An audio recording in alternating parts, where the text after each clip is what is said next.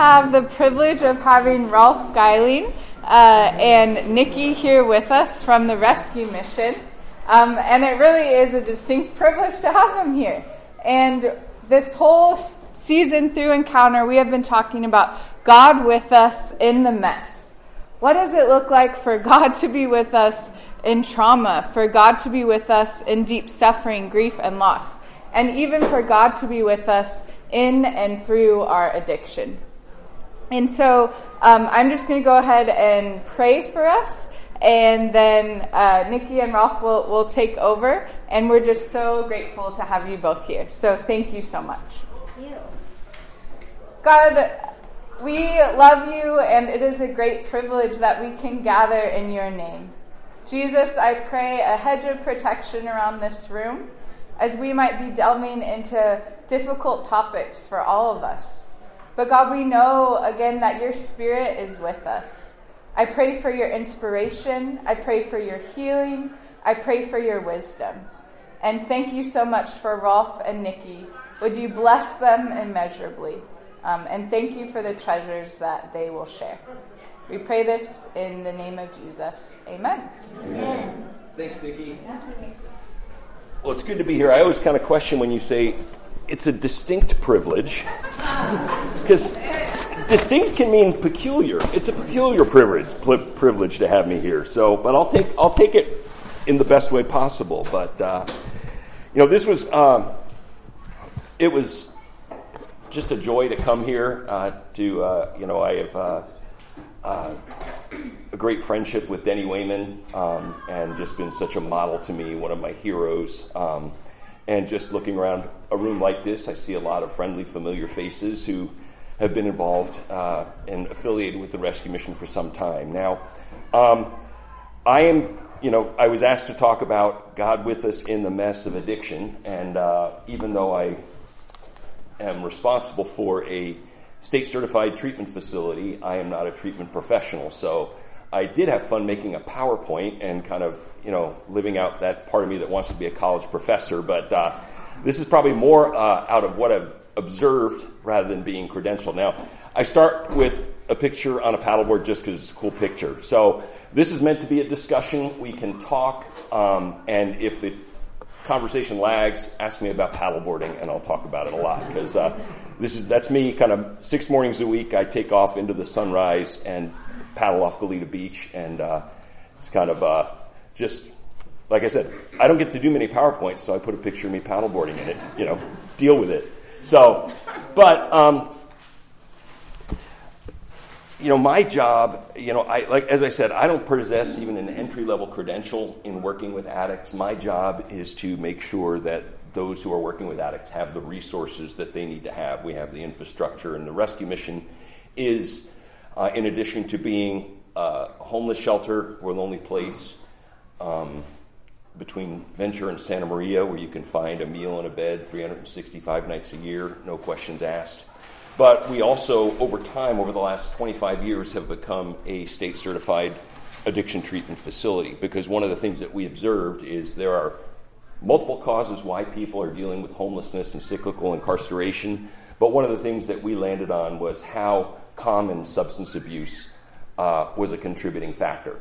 And so, what kind of my predecessors did was they realized if we want to make kind of a meaningful response to this, let's see what we as the church can do in helping people with their addictions. And one of the things we realized is, and you'll probably see this a little bit when I'm talking, is that is not something that you know you can be naively altruistic about. You can't just love people out of an addiction. Uh, love is part of it, but what we started to realize is there are behavioral all kinds of different mental health issues, and you really do need to know what you're doing. And so we decided um, to become uh, a state certified addiction uh, recovery center.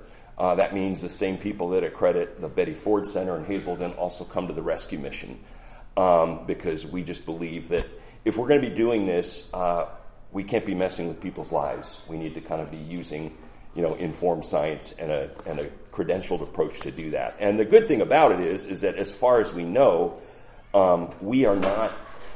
Uh, there is no other rescue mission in the country that is doing treatment to a state certified level.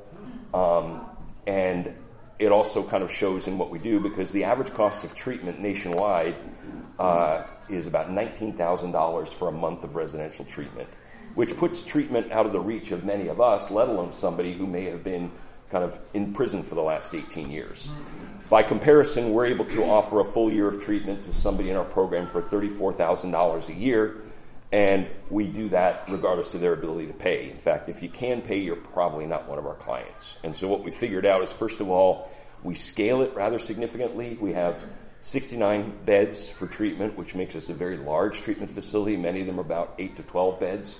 And then, because we're a nonprofit organization and a ministry, uh, we are obviously not involved in kind of the larger business that surrounds treatment, which is kind of getting medical insurance and billing involved, and a lot of people are making a lot of money off it. And the outcomes that we see are really encouraging uh, because nationwide, nationwide, the baseline that has never changed about addiction is one in five people uh, struggling with addiction, uh, or one in five people who enter treatment programs will complete their programs. Four out of five will leave.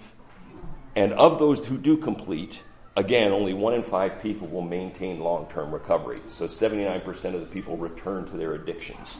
And that tells us that we are probably not understanding addictions properly, uh, and therefore the treatment modalities we are responding with are not effective. So, what I'm going to give you here are just a few things that I've learned um, just from observing my team. I feel like it has been a very educational process that I've had, uh, just watching my team work and making sure they have what they need and in my weekly check-ins with my team, I kind of am always asking questions. They kind of talk about their week, and I'm just sometimes looking over their shoulder of these geniuses who are coming alongside. Because um, when you look at those statistics, one of the things we're really proud of, if you keep that one in five, 20% baseline, our completion rate at the rescue mission is about 38%. Um, so we're getting almost twice as many people through the treatment program.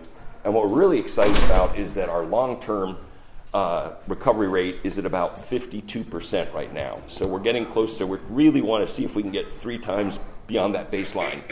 And that's not just some kind of a thing that makes us happy when we look at spreadsheets, but we have to realize that that is a human being who has their life back. That is a family that is kind of being hopefully let out of some of the trauma that comes with work with dealing with an addict. So, anyway, um, but I do want to start with just a little bit of content um, because, as I have, you know, I mean, this was a helpful challenge to get because what I feel like I've learned is just my life has been incarnational ministry, walking with people who suffer and struggle. And uh, there are some things that, there are some definitions I can come about. So, first of all, just, and I think my title of Limping Along with Addicts is realizing you'll probably hear more about me uh, as we get in this, but, you know, we do not come alongside people with all the answers. In fact, it's in our brokenness and our limitation that we learn about, you know, how to walk with other people. But addiction, kind of the best definition I've found, is that it is repeated involvement with a substance or activity, despite the substantial harm it now causes,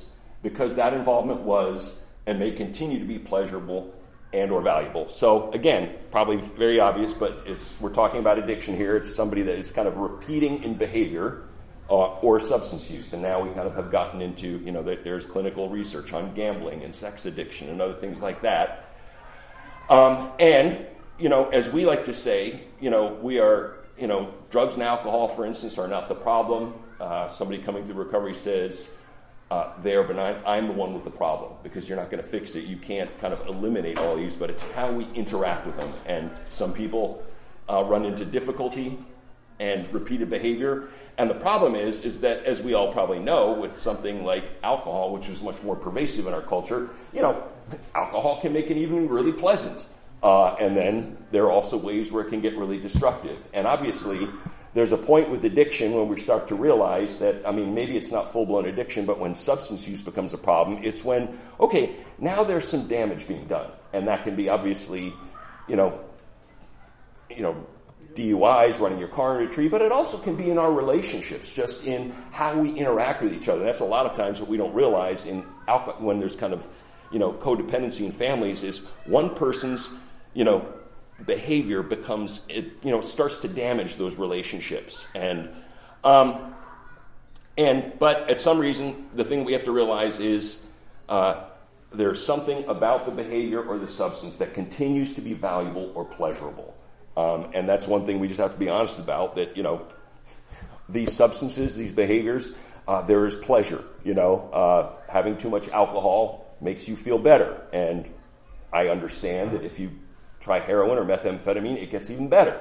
Um, but obviously, uh, so that's, that's the definition we're walking on. Now, one of the things I want to talk about is, is just a few categories under which we understand addiction because I think they're helpful in how the church has approached them.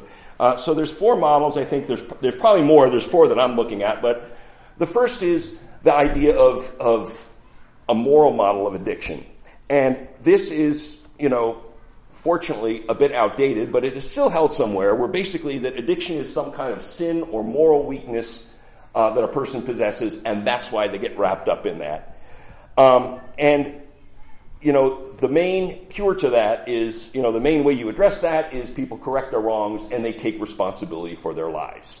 And what, what I've seen in 12 step programs is there is this appropriate taking responsibility for your life. But uh, the problem is, is that if we're totally saying this is a moral thing, then we make kind of addressing addiction uh, an act of volition. And there are people, you know, who have never done it. I mean, my father was an incredibly disciplined man, and when I started working with people that were on the fringes, you know, he would just be like, you know, sweet man, but he was like, why don't they just stop taking that stuff? And you're like, not that easy, Dad, you know. Um, and so that's that's kind of. But I will say, you know, there. So that obviously, and, and a lot of the treatment pro- there are treatment programs still around that deal a lot with shame, and you know, and on the one hand, it is you know, we have to deal with personal responsibility, but that really is something that we have to mediate very carefully. Um, the second model is uh, that it's a disease. Um, and that is arguably the case. You have to kind of look at the fact that there is something medical and chemical going on uh, with addiction and substance use. And I think that's, uh, but the problem is, is that also, the disease, if you're looking at addiction as a disease, it, it makes it takes personal responsibility completely out of it. It makes it biological. And what's troubling, I think, to me as I observe it, is that the cure basically becomes uh, taking another substance, or there's some kind of medical address for that. Um, but I think it's it's important to realize that um, well, I'll get into that, but that's so. But I think that the, the difficulty is if the disease model is the only lens we're looking at it through, it just takes personal personal responsibility and other element factors out of it. One of the other things that it would take out of it is what drives the the. Oh, I went psychodynamic next. Okay, well, psychodynamic is uh, you know what? I'll give them to y'all. Um, the last one is sociocultural. Uh, the second, the third one I want to talk about is the sociocultural model, which is taking a big look at the project of, or the big look at kind of what drives addiction and its individual circumstances. Now, um, when I graduated college in 1989, I wanted to save the world, so I moved into South Central Los Angeles. And I ministered there for 10 years with kids and families and gangsters, and, you know, just saw, you know, had my eyes opened to inequality and injustice. And to me, what I kind of felt like was, wow, this is really, this is an impressive environment and if I were growing up in this environment and continually had it communicated that I am not worth safe schools, I am not worth a safe neighborhood, I am not worth, uh, you know, I'm not worth the opportunities anybody else enjoys, there's a point where that will beat you down to the point where, you know, I would say, man, if there was a substance, if there was something that could just lift that oppression for a moment, I'd do it. And so that idea is that, you know, kind of the, um, yeah, our environment and you know, and then you kind of look, but then again, you stop looking at addiction as an individual thing. You start saying, okay, we need to address these large scale justice and inequality issues, which the church needs to be doing, but in the meantime, uh, it is kind of overlooking the people that are mired in it.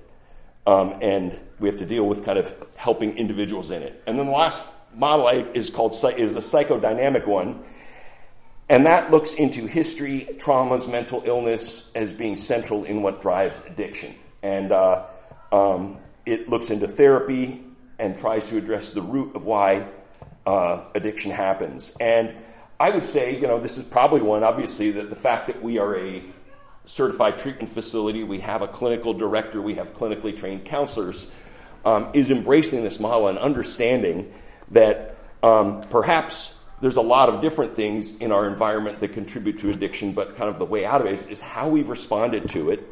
Um, and I know there's therapists in this room that can probably speak to this a lot more cogently, but um, but the fact of the matter is, is I think this idea of trauma being in the heart of addiction is really important because, um, and I think if I had niftier PowerPoint skills that could even put these in order, um, that would be good. But one of the things I can't do is make them kind of see through. So I figured we all know PowerPoint can do things. I didn't need to show you them all moving together. Um, but, and, you know, I can't even make them transparent so you see them overlap in some kind of a Venn diagram.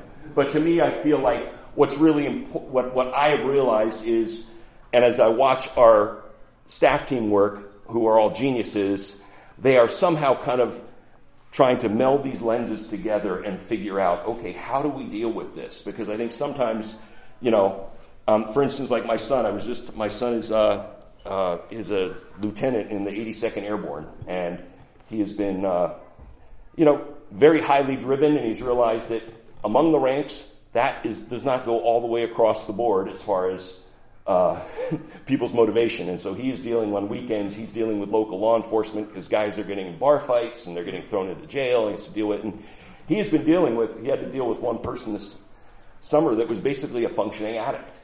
And uh, said he was in his apartment and it was kind of one of the things that the entire regiment was turning a blind eye to. And so he was just describing it. And one night he called me having been at the ER with this guy and having spent 16 hours dealing with him and just furious. I mean, livid, just this guy was just, and it, it, rightfully so. I mean, the guy was doing what an addict does to survive. And I just had to say to him at that point, okay, Wilson, I get it. It is, it, you're right to be frustrated, but look at this guy's brain as an organ right now. And the organ is not working right. Because, yes, everything he's doing, terrible choices, completely self centered, completely destructive. But if his kidney were failing, you'd be okay with it you know, or you'd be like, okay, it's his kidney, and that's what's that's what. So I kind of say there are certain points where it's helpful to take these lenses, but to realize that probably if we're going to be successful, we are going to have to kind of meld the three models together. But one of the things that I guess I would say, separate from these models, is that I think is pervasive and kind of leads me kind of to the importance of a therapeutic approach is that if I, I'm often asked, what is kind of the typical rescue mission client like? and it's like, oh my gosh, there is no typical client. I mean, literally goes from age 18 to we've had people in their 90s come into the shelter. Uh, but if I, if I boil it down, the most consistent thing I hear is trauma. That if I sit and I talk to somebody and I just start hearing them talking about their life, it is, you know, it's heartbreaking and to me, it's like, okay, you know what? I am fortunate to be spared that, but if I had to endure what this person endured, I, you know, I might be lucky if I ended up at the rescue mission because it's just devastating. And so I think we have to realize that that, you know, and that's something that I think is so important as we think about how we as the church respond is that we look at people who are suffering and say, okay, boy, we are the ones who understand grace, and we have to be good uh, at extending grace to them. So, um, before I go on and let Nikki take over, is there anything? I mean, I, I should have said at the beginning this is a discussion, but I may, I may, have. But any questions or anything come to mind here that we want to talk about before I move on? Yes. Um, on your definition of addiction, uh, the last thing you said about being valuable caught me off guard. Can you explain that a little bit more? Like why someone would be addicted to something that's valuable, or what they're thinking about? There? Well, I think I think well, it's it's pleasure that the experience is pleasurable or valuable. So pleasurable makes sense. Yeah, I, I would say the same. Well, I would say it's the same the same idea that there's something valuable about you know. I mean, pleasure. I would use pleasure or valuable in exchange. That there's personal value, there's emotional value in you know in using substances. That's courage. What's that? Dutch courage. You heard of that? That's courage. That's courage. Courage. Dutch courage. Nobody's heard of that? Yeah. Yeah. You're drinking, suddenly you got confidence. Yeah. Yeah. No, I mean, I think yeah, I think there's there's I think the value would be sometimes in lifting somebody out of their circumstances. That it's you know it's you know a lot of times when I hear addicts talk, it's just a chance to forget, a chance to get out, and so there's something about that experience that it's there's a draw to it, and yeah. Anything else? Yeah. The, the sociocultural piece, clearly who you're working with, um, it is a certain sociocultural group, but addiction runs across Sure. the Yeah. socioeconomic Yeah. spectrum. Oh, totally. Yeah. So Yeah. It's just important to say that, I think, too, not. Oh, completely. Yeah, I think you're. I think you're right, and I think one of the things that you know I've been very concerned about, and kind of depending on where we go next week. Yeah, I mean the. Yeah, what's what's what we're continuing to see is just. I mean, especially with uh, the opioid crisis. I mean, it is just you know there's there's a whole. I mean, if you read about kind of, you know, uh, people's observation. And I think it, some of it is our bias that it was one thing when it was crack cocaine in the 90s when I was living in LA. Unfortunately, you know, our culture was like, well, if it's, you know, a bunch of inner city gangsters killing each other and people dying, it doesn't rise to the level of now high school students overdosing on fentanyl in Santa Barbara. Um, I mean, I just was, we were, my board and I have been reading uh, a book about the fentanyl crisis. And one of my board members who lives in the Riviera said, Yeah, I've had three deaths in my neighborhood, uh, uh, fentanyl overdoses. So, you know, it's at the same point as somebody who's kind of tried to work for issues of justice, it's troubling to me that, okay, so now we're noticing, but I think you're right. And that that's, and that, and I think the hard part about that is too, is that um, because there is such a pervasive because of the history of the moral lens through which we look at addiction, where we're like, hey, it's a moral failure, um, you know, people don't talk about addiction. And if you look at places like Ohio, where kind of the, the you know, Vicodin and OxyContin took notice, I mean, I was just reading this book, talked about, you know, for about three or four years, people were dying of addiction, and this researcher went and looked how many times does an obituary mention that? It just says, oh, this individual suddenly died, you know, at 22 years old in their bathroom, you know, and and there is that, you know, and I think it's what's helpful is for us to, yeah, is to realize, yeah, there's there's this huge issue of moral failure when it comes to addiction, and it's very, you know, troubling, and it's very hard, I think, as a family and as an individual to say this is what we're struggling with, and I think that is probably.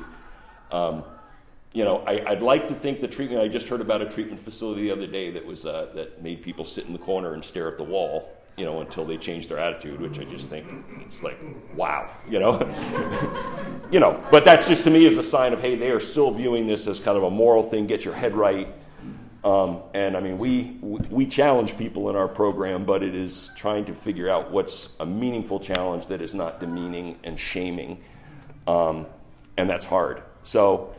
Um, but I think what I want to do is like one of the things that, and actually it was Denny Wayman who once kind of said to me, you know, we were talking about the whole world of ministry and how we were dealing with addiction. And I remember Denny at one point saying that, you know, there's a difference. There's two lenses through which we look at things. Um, one is kind of that of truth and law, and the other one is that of love. And what Denny said is you address things differently if love is the lens through which you look at. And I think I've realized for me that's that's why I kind of want to keep in mind and listen to, you know, talk to people who come through our program and realize, okay, these are precious human beings. This is a child of God who God loves. And we respond to them when they suffer with grace. So I think one of the things that was really important to me was that as we wrestle with this idea of addiction, that we never lose sight of the fact that uh, this is a story of human beings who God loves uh, being trapped in it. So, yeah, do you have a question? Yeah. Uh, what would be the biggest reason people don't come to the rescue mission? Whew, man, that is. A, I'll have to think about that one. I mean, because you're religious, or because of pride, or I think there's. It's not because they don't know it exists, right? Yeah. I mean, I think there's a lot of different reasons. I mean, there's, there's first of all, there's, I mean, yeah, I think when it comes to the addiction program, there are a number of people who, first of all, don't think they need treatment. Um, I have dealt with families in Hope Ranch that, you know, there was one gentleman who was really struggling with multiple kids that had addictions. And talking about it, you know, I was like, well, you know, at one point came up something, and I wasn't offering, I don't go out looking for clients, but I was like, well, the rescue, he's like, oh, well, we, we never, never send our kid to the rescue mission, you know, I mean, you know, because it was just like, that's where, that's where you know, that's where bums go. And it's like, well, but your kid, you know, and then we've had kids, we've had kids from all strata of life and come through. Sometimes it's decades later, but I think yeah. So I think there's, and I think so. Some of it could be. Um, I mean, everybody is resistant to change. One of the things that I have discovered is, I mean, a simple fact is we won't change until the negative consequences of not changing become become severe, more severe than we're willing. And I, I look at it and I say, you know, one of the things that prevents me from, you know, or one of the safeguards I have of falling into addiction, it's not perfect, but I have friends and family members. And if I were to drink too much one night, I might get some feedback from them, you know, saying, yeah, we, that was, you know, that was not pleasant. No, you know, and I think what I find for somebody by the time they come to the rescue mission is that whole social structure is gone and there is nobody, and, and it's just driven to the point where they have kind of burnt every bridge. So, yeah, you had a question here? Uh, no, only a, a comment is that why people don't get help. Yeah. It's mainly because one thing is that they they haven't reached their own personal point of disgust, Mm-hmm. Yeah. and they haven't stopped digging their hole. Mm-hmm. They keep, and until you stop digging the hole, you can't get out Yeah. of it. And they're in this cycle. Yeah, and I think that's where it's helpful to realize. That's that's where I think, at least for me, it's become helpful to realize to kind of look at it, look at the brain as an organ that's not working right. Because you know we have I've had stories of people who've come through our program who I kind of remember standing out in front of the rescue mission looking horrible, just filthy, and they're like, "I don't need any help. I'm doing great." You know, it's like, well, okay. Even what? Yeah, uh, yeah. I think maybe one of the reasons is it's one of the biggest industries in the country. It's a multi-billion-dollar industry and full of quackery. And they'll wipe your backside and tell you how wonderful you are if you're paying them nineteen thousand dollars a week or something. And Yeah. here, there's no incentive to do that. Yeah, Yeah. They're actually in it to help people, and they don't necessarily want to get that kind of help. yeah, yeah. In the back there, and then Yeah, I had to, I sat next to Michael Ray Richardson, the first on an airplane, the first player to get kicked out of the NBA for Uh-huh. cocaine abuse. hmm So I had two hours to hear his story, and he said, first time I went into rehab, when I got out, I got high 20 minutes. Yeah, after. yeah. Next time, same thing. He goes, I had to lose absolutely everything Yeah. before I changed. Yeah. But, and he did. Yeah, yeah, I, I, I'm understanding where the, uh, you know, there's a breaking point for any individual before they're willing to get treatment. But why do these treatment programs that fail so miserably persist?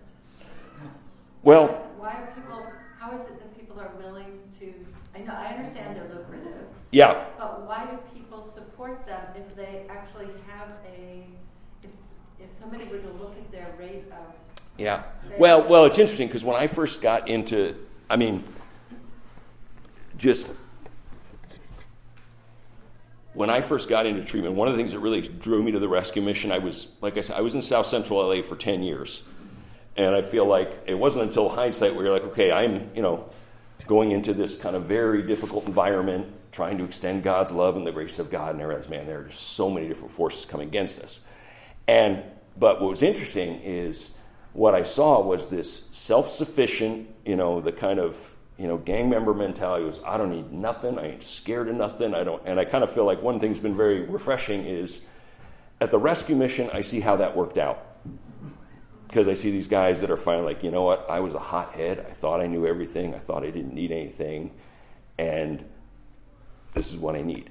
Now, the question about kind of the, um, I mean, one of the things that's very challenging is that, I mean, when, so when I started working with you, I tried to figure out how do you measure success for a facility like ours?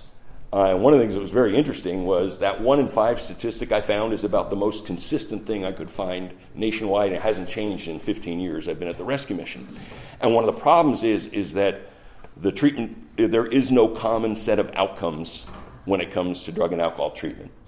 And what's interesting is that, like, there's one, you know, if I have problems sleeping and you put on infomercials, you see all kinds of treatment, you know, at 2 a.m. kind of infomercials. And they're ones that talk about 80 to 90% treatment and uh, treatment outcomes, successes.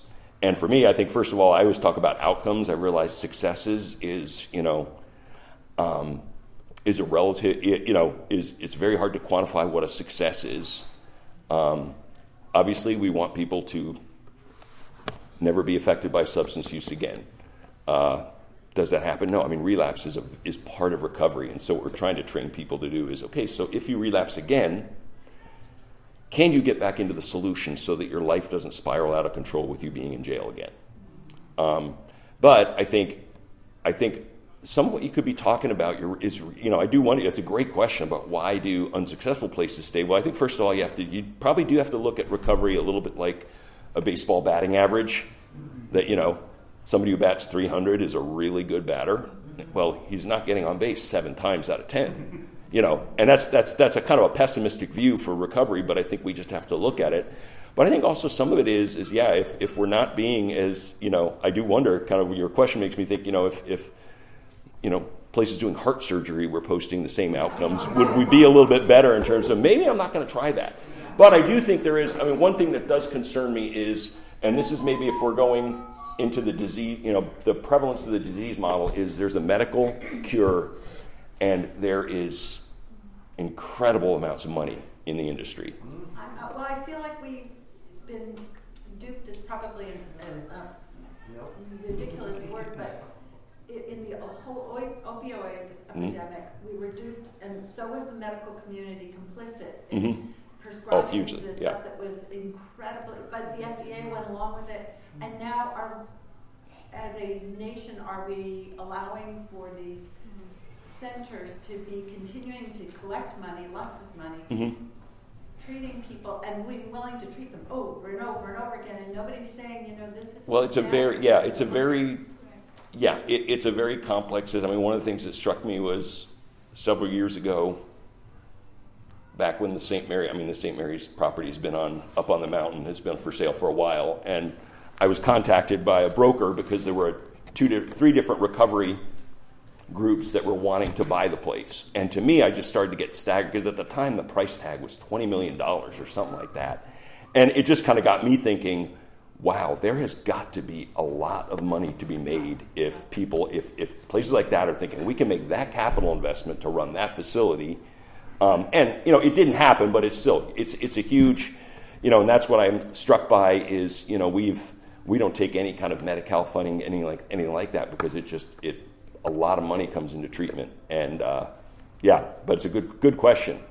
Um, I'll wrestle. I'll think a little more about that. But one of the things I think is true is that you know, we have a program at the Rescue Mission which is a year long. One of the reasons, I mean, we're completely donor supported, um, and that allows us to do the work that our donors, who are the people of God, want to have done. And there's never any kind of contract or profit consideration uh, that comes into play when somebody is not I- indicating they don't want to stay in treatment, you know.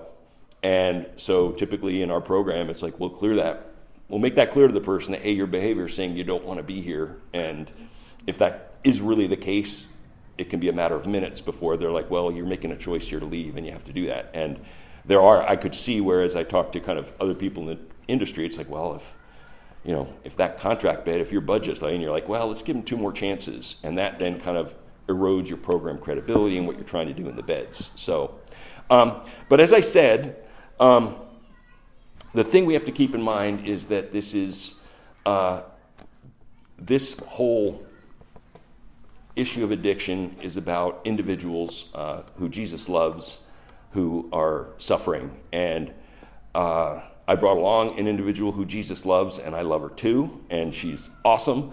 So I just wanted, I, like I said, I want us to continue to talk, but Nikki uh, is, well, I'll let Nikki tell her story, but to me, it's just going to give us, I want us to make sure that we're always understanding, and I think what your Nikki said is, you know, we're talking about God being in the mess, and I think we have to really keep in mind how do we, you know, I mean, we want to have kind of these larger, larger systemic discussions, but it's how do we extend grace and care to people who God loves? So Nikki is coming to tell her story with, and so they're excited to hear you, Nikki.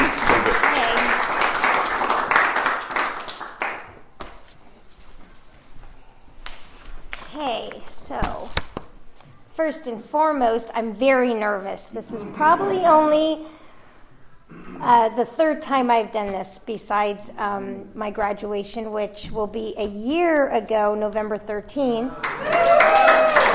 That's graduation, but I got my I, I completed the program in January for a whole year, so I will be sober. Uh, I'm sober a year and nine months, so in January I will have two years sober. Um, clean 22 years. And um, yeah, so I'm pretty proud of that. And I was the only woman that graduated that month with my alumni brothers, which was about seven other men. So I'm very proud to say, and I'm honored to be here. And of course, I'm honored that Rolf, the president, who I also get to work with every day at the mission, um, asked me to come and do this. So um, this is my my story. This is the speech I read and uh, spoke to at my graduation. So I hope it doesn't disturb anybody. You will hear some trauma that I went through growing up, but um, I'm, I'm proud to say that this is what's gotten me here today from all this uh, stuff I did to myself because I was drinking. I didn't think uh, I didn't think I did anything wrong to deserve these things, but I know now through my treatment program and what I've learned that I was selfish and I was disrespectful, and I, I blamed myself now for some of these things that occurred in my life from drinking. So I will begin by saying, My name is Nikki. Um, I was born in Encino, California in 1971. My journey to the Bethel House started when I received a text message from my sister, who is here with me today. She was. Um, the text read, Nikki, if you do not get help and find treatment somewhere today, then I will no longer speak to you or help you again.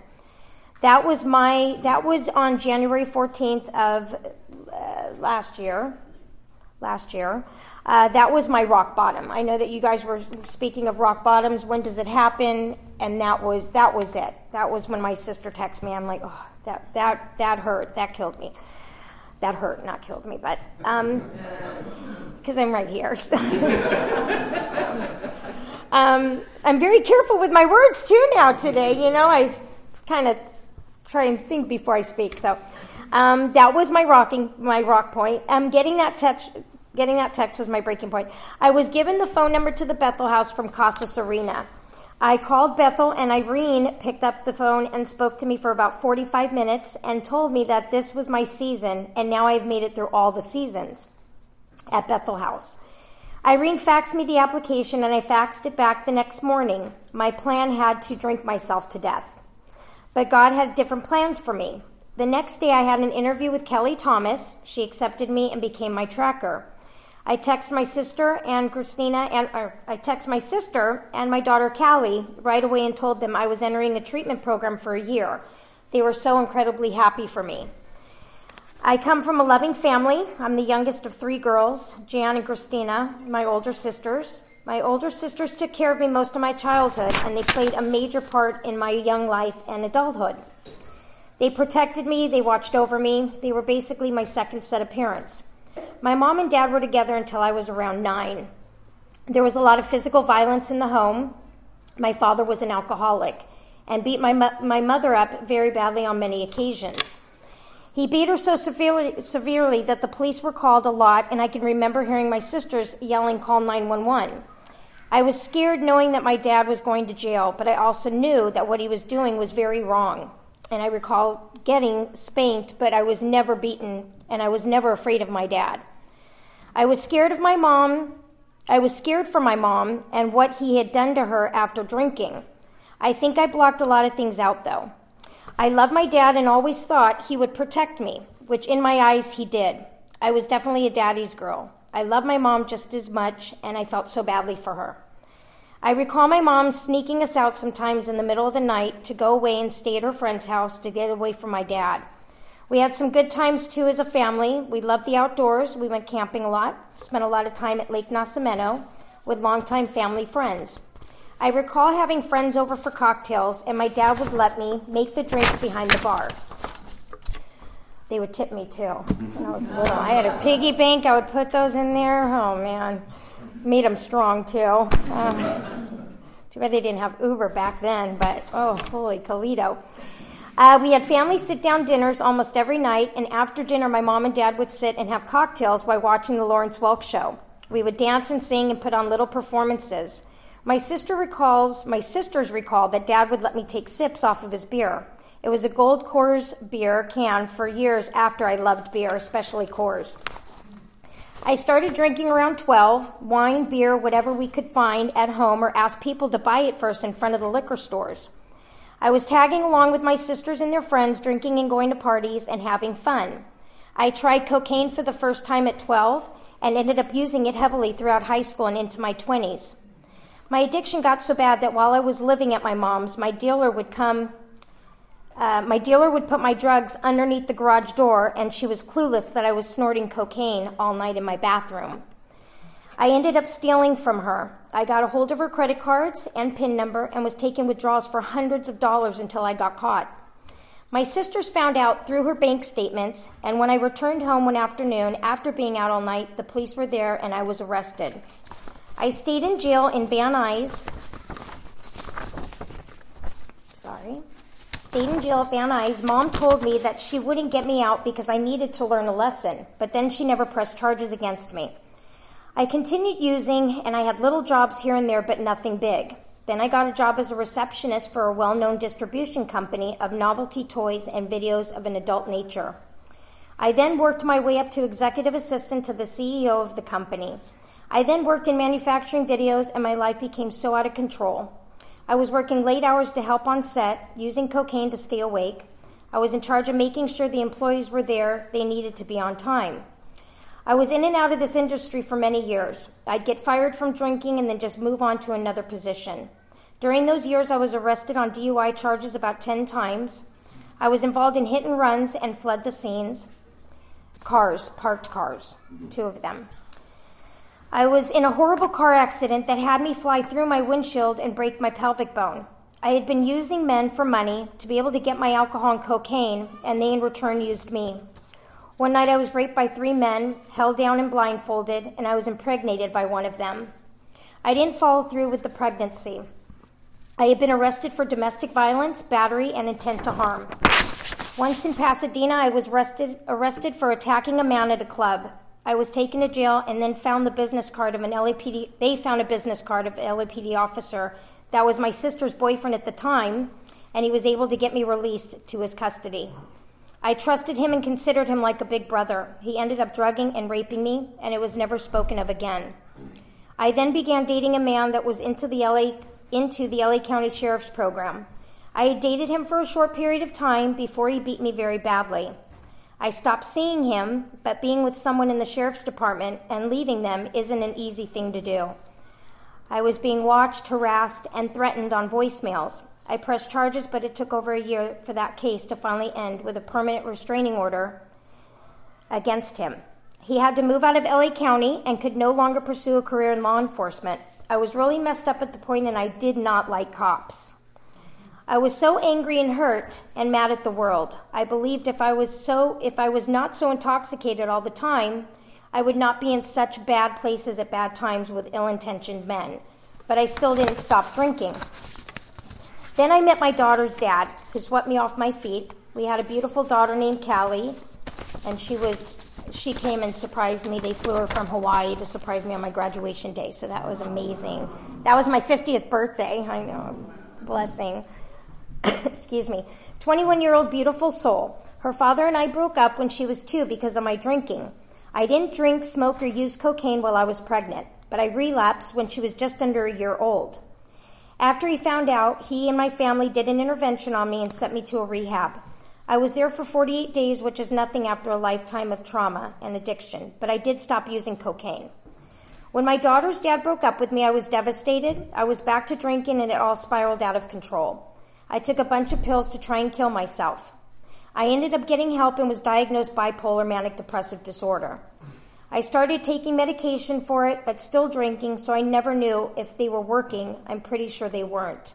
When I was diagnosed, which I was so blessed to be diagnosed, taking those pills and drinking on them, I never knew if they were working. But I felt good taking that pill, knowing I was doing it. So I've been in and out of some pretty bad relationships, and none were healthy in any way, shape, or form. My daughter's dad and I are friends. We get along well, and he has supported me throughout my struggles.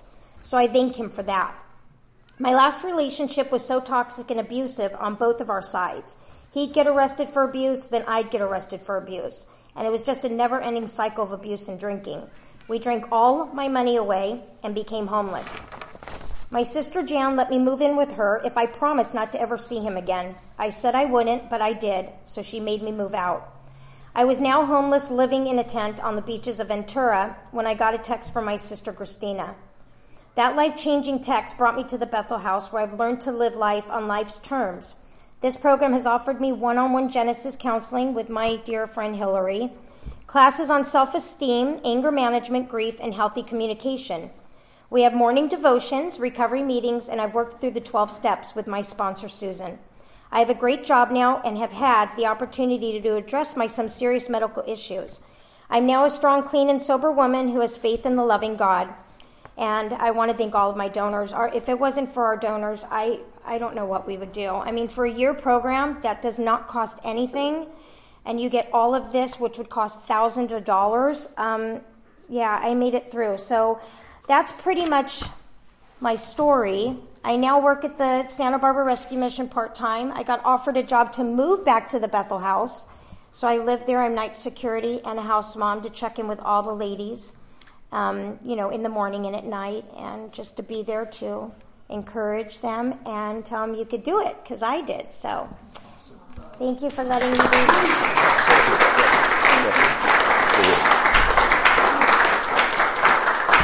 Oh, yeah. Thanks. Well, I, like I said, I think you have to have. Uh, there's something about hearing the story that I hope shapes our perspective and how we address. You know, this is about people suffering. Uh, this is about you know uh, just you know what, what what strikes me about you know continuing as I've worked with this population is that the you know we as the church are stewards of grace and you know it kind of makes me a little bit, I don't know, uh, I take a little umbrage sometimes if I see other people being better at grace than dispensing, or being better at dispensing grace than we are, because we're the church. We're, we're the ones who know grace. And that doesn't mean, you know, and I think what you learn is that, you know, doesn't mean, uh, it doesn't mean we don't do it without wisdom, but it also means we are smart in giving people the best. So, uh, any any questions? Anything we can speak to before uh, we wrap up here? Yeah. And then. Yeah, uh, first off, Nikki, I want to thank you for your open honesty and your vulnerability to speak honestly. To thank you so much. Thank you. Thank you. Um, I, my question is your transition. Um, going from a controlled environment out into society and being successful. Now, it sounds as though you had a support group around you a lot of that time, though. Um, and so I just would like your input on how that transition part works. Well, you know, I've been drinking off and on. I just, I'm, I'm 50 years old. I've been drinking off and on for 30 plus years. I have caused some uh, I've made some very bad mistakes. I, I, I, I can't sit here and say I didn't think I was an alcoholic. I think I was, but I never went to get help because I was always, I was in jail a lot. So when I was in jail, I was always court referred. So my family was very supportive of me, but I was also lying to them. But I had caused so many problems with them that they said, we, but like I said, the, the transition where I'm coming, where, what I'm trying to say is that it took so long to get here, but it was my family that said, We are going to do no more. And my mom is terminally ill too, and I wanted her to be able to, when she does go, have that peace of mind that I am sober and she doesn't have to worry about me anymore. She would stay up all night waiting for me to get home. So I had to thank her and ask for her amends because she's just the most precious woman to me. So. But wouldn't you say? I mean, now talk about the oh. talk about the relational network that you have now.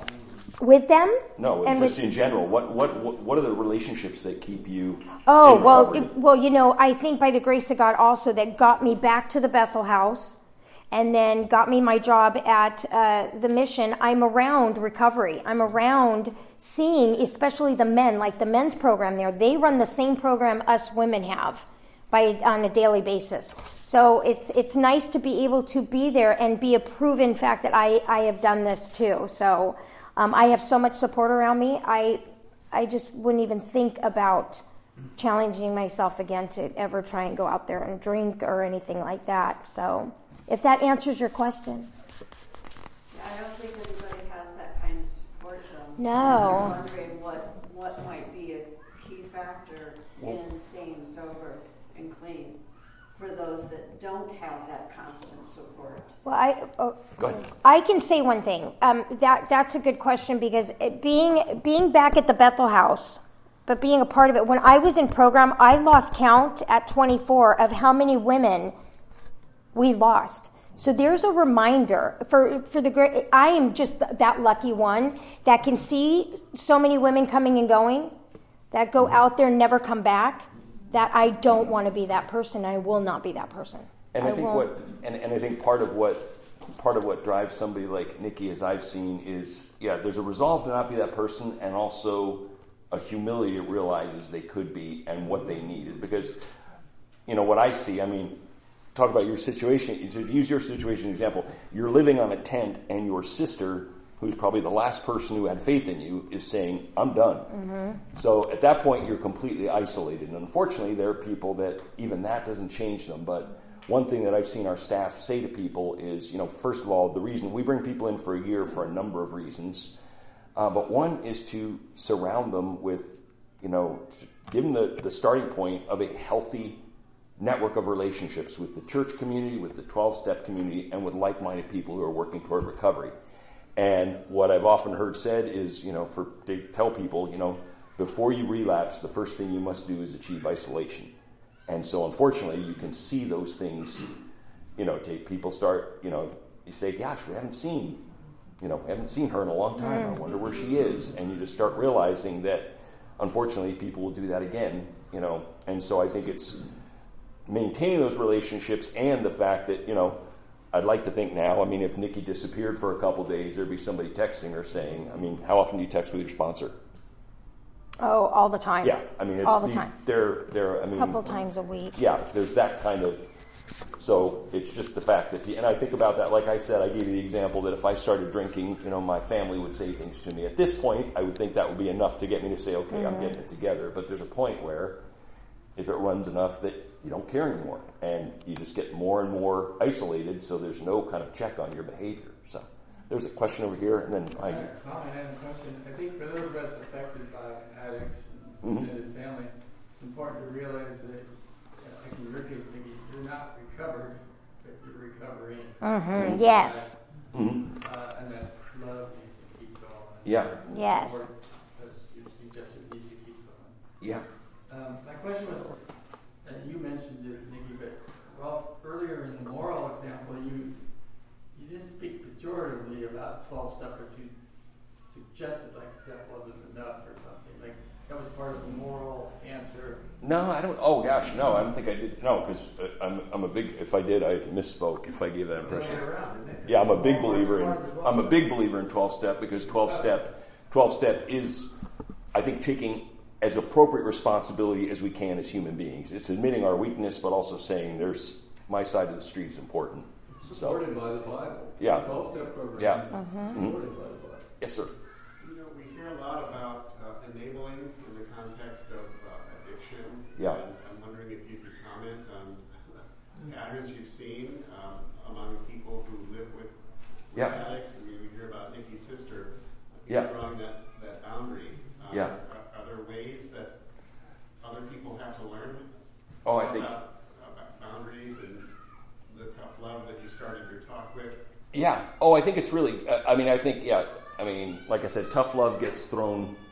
I, I don't want to say that carelessly, but I think as I've seen it, you know, um, the best metaphor I've seen is an addict is you're at a wedding and it's not time to dance yet, but the addict is out on the dance floor dancing completely crazy and is trying to pull you out on the dance floor.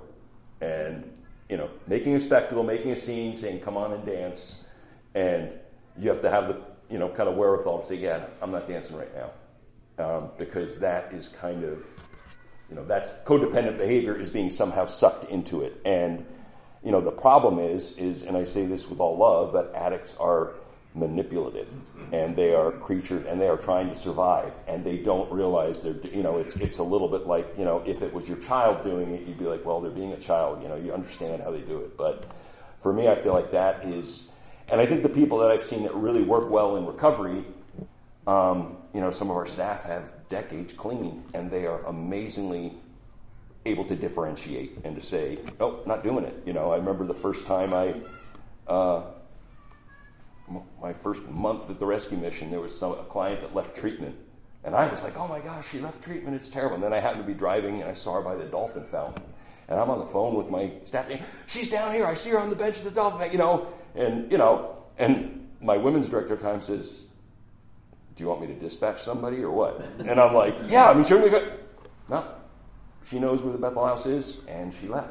And we're not going to go chase her, you know. And which is, which, I mean, not all those stories have happy endings, unfortunately. That's the there are real consequences, and I'm grateful that I don't have to be a family. I've never had to be a family member who has to make those lines, but that's it's it's you know I'm not saying it kind of lightly that it's terrifying, and sometimes there are times you have to draw those boundaries. But the difference is is that um, I've also heard one of my staff used to always say, you know, because parents are mired in this, and we have a lot of family members call us and you know, uh, this staff member, as he kind of, when he saw codependency, he'd say very loudly, he'd say, You're killing him right now because you're not changing what you are doing. Will, there is not going to be some point where giving in to him is going to change the behavior.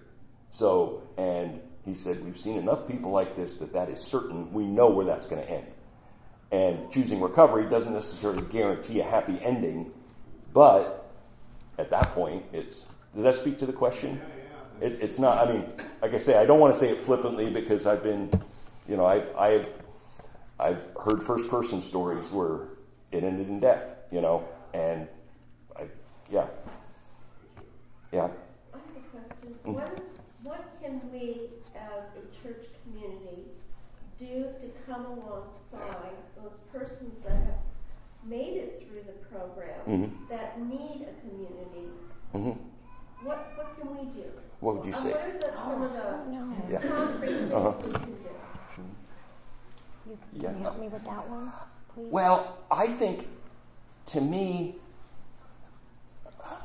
well, I think first of all, there's there has to. Well, I think whatever we do, you know, and I think there are some relics of the moral failure that addiction is. You know, and I think one of the things that the church has to realize is we are all, you know, as I put limping along, we are all broken people. And one of the things that I think is troubling when it comes to addiction is there aren't many sins where perfection is the requirement, you know? And I mean, what we, what I've realized is, you know, I mean, I've seen it with churches before where somebody has a drinking problem, and then, you know, through prayer requests slash gossip lines, it's like the person drinks again. It's like, oh gosh, he drank again. No, no, no, no, no. And that wasn't a healthy move. But the problem is, if I'm going to the men's group and I'm talking about my temper, and I'm like, okay, I really need prayer for my temper, I, you know, and kind of guys are praying for it. If I come in one day and it's like, you know, I just lost my cool at my kids, it's like, gosh, just said, I have a feeling the men's group would say, oh, don't be so hard on you. Oh, come on, you're a good person. You didn't, you know, there's grace. And I really hope that for the addict, there's that same feeling of, you know, and that's what I, I see. I mean, I've seen it before in 12 step circles where somebody can have 18 years of sobriety and say, you know what, I drank this week. And the response is not, oh, doggone it, why'd you do it? It's, thanks for coming back. You know, mm. we're going to celebrate you. You're going to stand up as a first. I mean, when you, it's a very, there's a tradition at, you know, 12 steps when you stand up as a first timer. And it's a very emotional thing when somebody who's been going to the club or going to the meeting for years stands up a first, as a first timer because they made a mistake that they slipped. But that person gets a ton of hugs, and it's like, you know what? You came back. You're back in the solution. And so I think that to me is the biggest thing that I think. Uh, I mean, I just feel like, I mean, a person is already feeling an incredible sense of shame And like I said, there's got to be something about the way grace works that I don't think when that, I don't think if Jesus came to that person, he would have been like, well, okay, sit in the corner for a while and we'll decide whether or not we let you back in because that was a pretty big screw up. So I think that I think understanding it's a process. I think mainly my question is how do we make a personal relationship Mhm. with somebody who is coming out of addiction Yeah. through your program? Mhm. Because most of us in this room are very isolated Mhm. from Yeah. the community at large. Hmm. Well, I mean, we have we have mentor opportunities, and we have a limited population. And one of the things about relationships is it's hard, is you can't script them. So we have different people that come down, and sometimes you know, and pre, we had to stop a lot during COVID just with entry into the facility.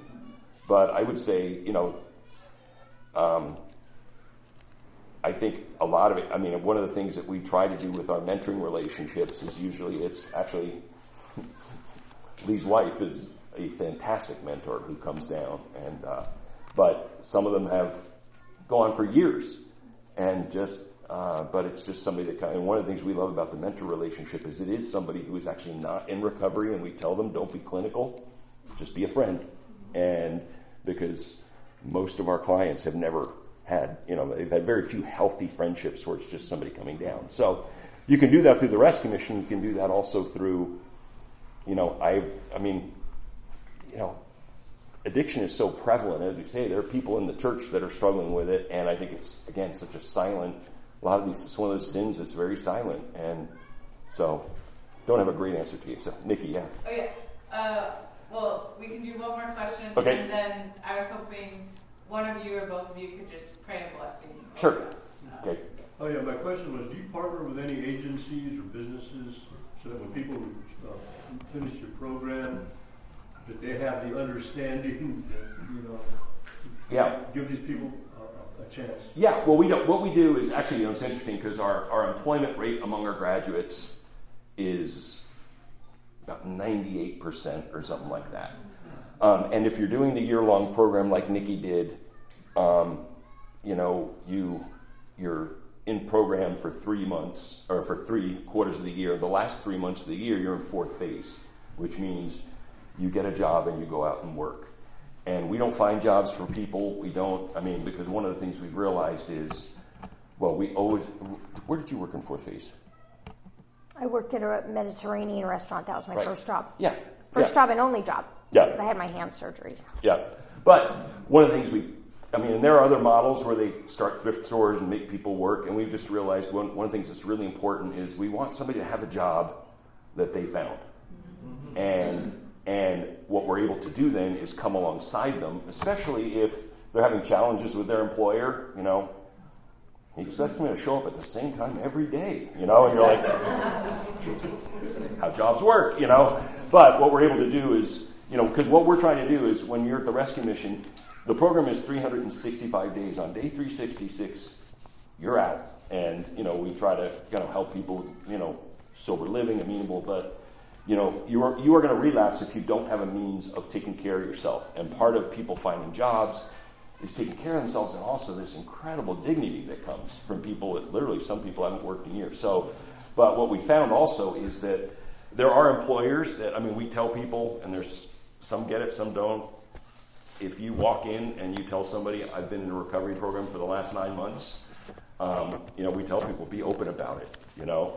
And I've had some businesses that are very, they really like when rescue mission people come. And as one man who ran a gas, owned a gas station said, he said, you know, when somebody tells me I've been in a recovery program for the last nine months, I know they're not making it up. And he said, he said, there's a lot of people, there's a lot of people they come from Oklahoma and they're giving me a bunch of, you know, just businesses where they, he's, I'm not calling Oklahoma for, a, you know, for, a, you know, to check these references.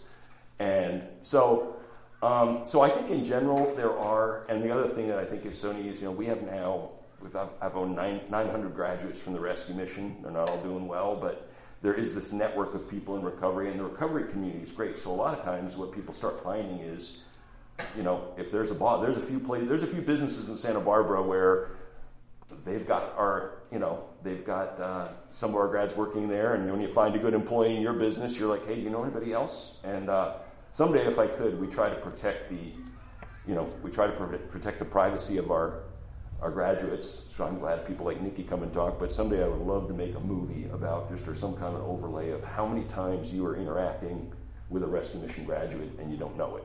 Because mm. my kids have, you know, I always told my kids by law, I can't disclose where I know somebody from, but every now and again, I'll be. The kids got pretty good at knowing if Dad's talking to somebody in a restaurant, the busboy or something like that. They're like, "Oh, Dad can't talk about it." Well, you know, where he are? You know, and it's like, but it's cool. Most of them come up and they're like, "Hey, I," you know, if I'm with a, it's great when you're doing donor work because somebody will come and say, "Hey, I went to the rescue mission, and who are you?" And oh, you should support it. And I'm like, they do my job for me.